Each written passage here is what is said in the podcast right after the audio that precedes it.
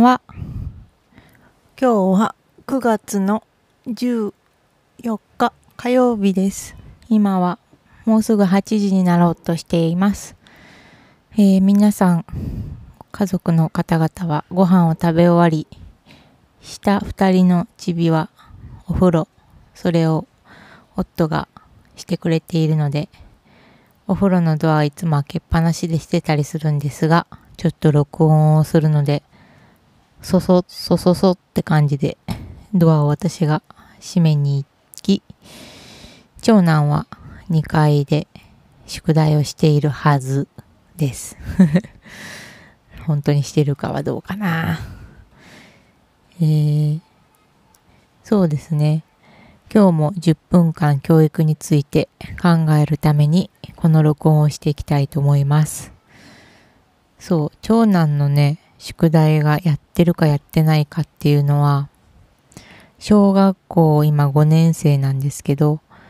3年生ぐらいまでは、ほぼ私が、ほぼ100%私が見ていたかな。それでも忙しい時、まあ下の子が生まれたり、自分の何かしていることが忙しい時は、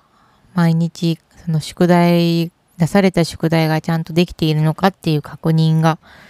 できていなくて、小学校2年生の時の先生、担任の先生がとてもしっかりしている方で、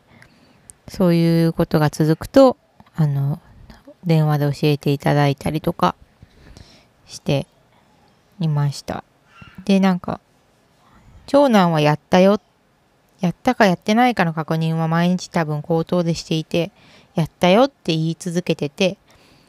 それで、それからの先生の電話なので、最初は、ああ、こんな嘘がつけるようになったんだっていう、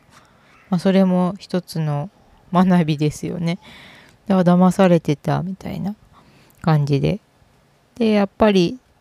その先、それやってないのをじゃあやろっかってなると、長男はにはとてもしんどいみたいで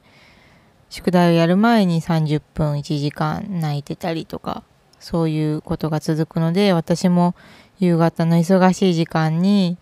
下の子を面倒を見ながらさらに妊婦になって下の子を面倒を見ながら妊婦で座りだのなんだの苦しい中宿題を見るとなると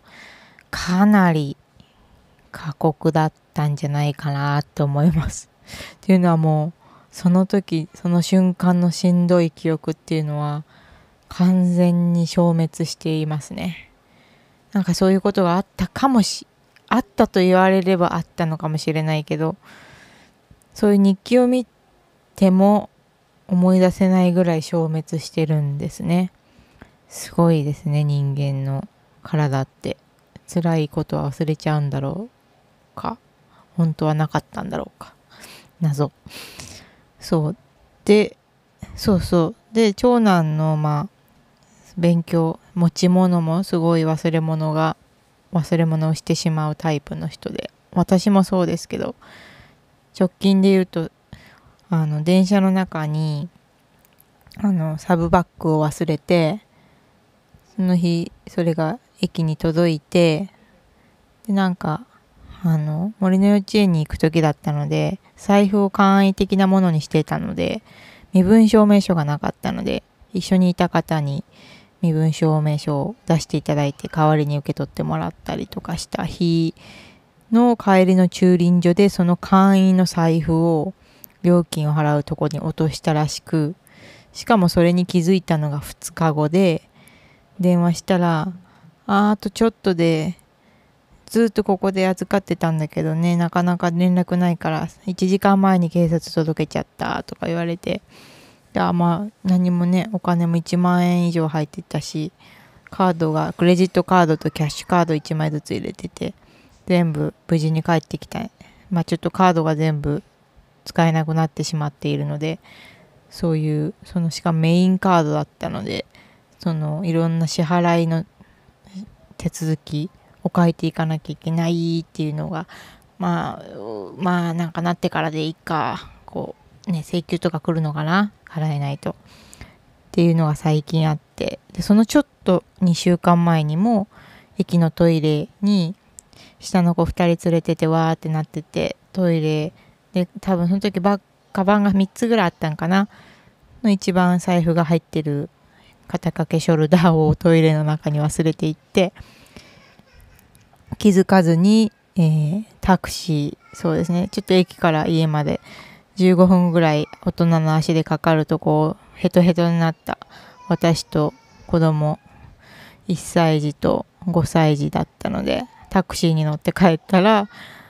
もう家の前に着いたらあ財布がないとなってそのまま乗ったまま駅にまたとんぼ返りしてでタクシーにその5歳の子は乗せたまま駅に取りに行ったらまあ届いていてでまた行くと。だからタクシー代がね34倍ぐらいがっちゃったかな。3.5倍ぐらいかかっちゃってその 財布に入ってたお金が全部あんまり入ってなくてお金が。それギリギリ全部使って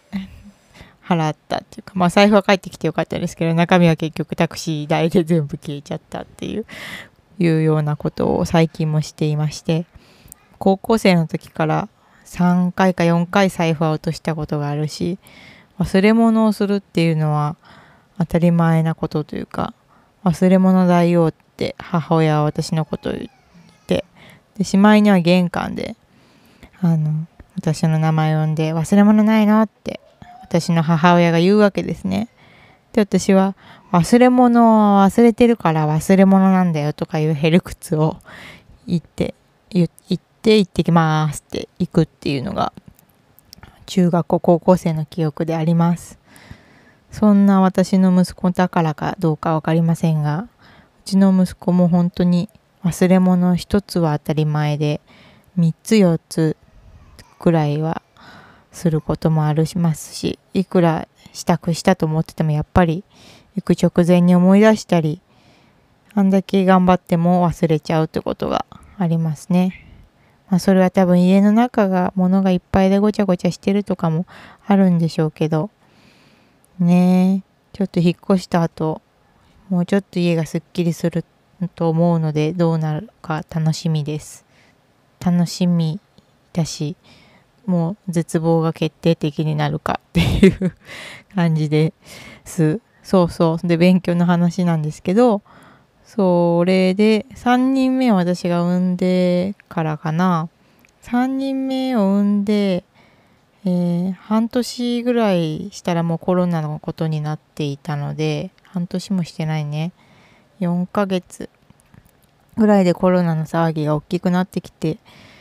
えっ、ー、と夫がテレワークになったりして今までは本当にね激務というかブラック企業だろうってぐらい忙しかったんですけどあちょっとお風呂から呼ばれてしまった。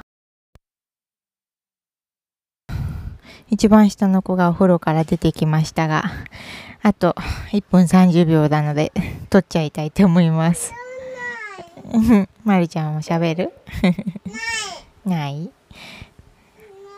うん、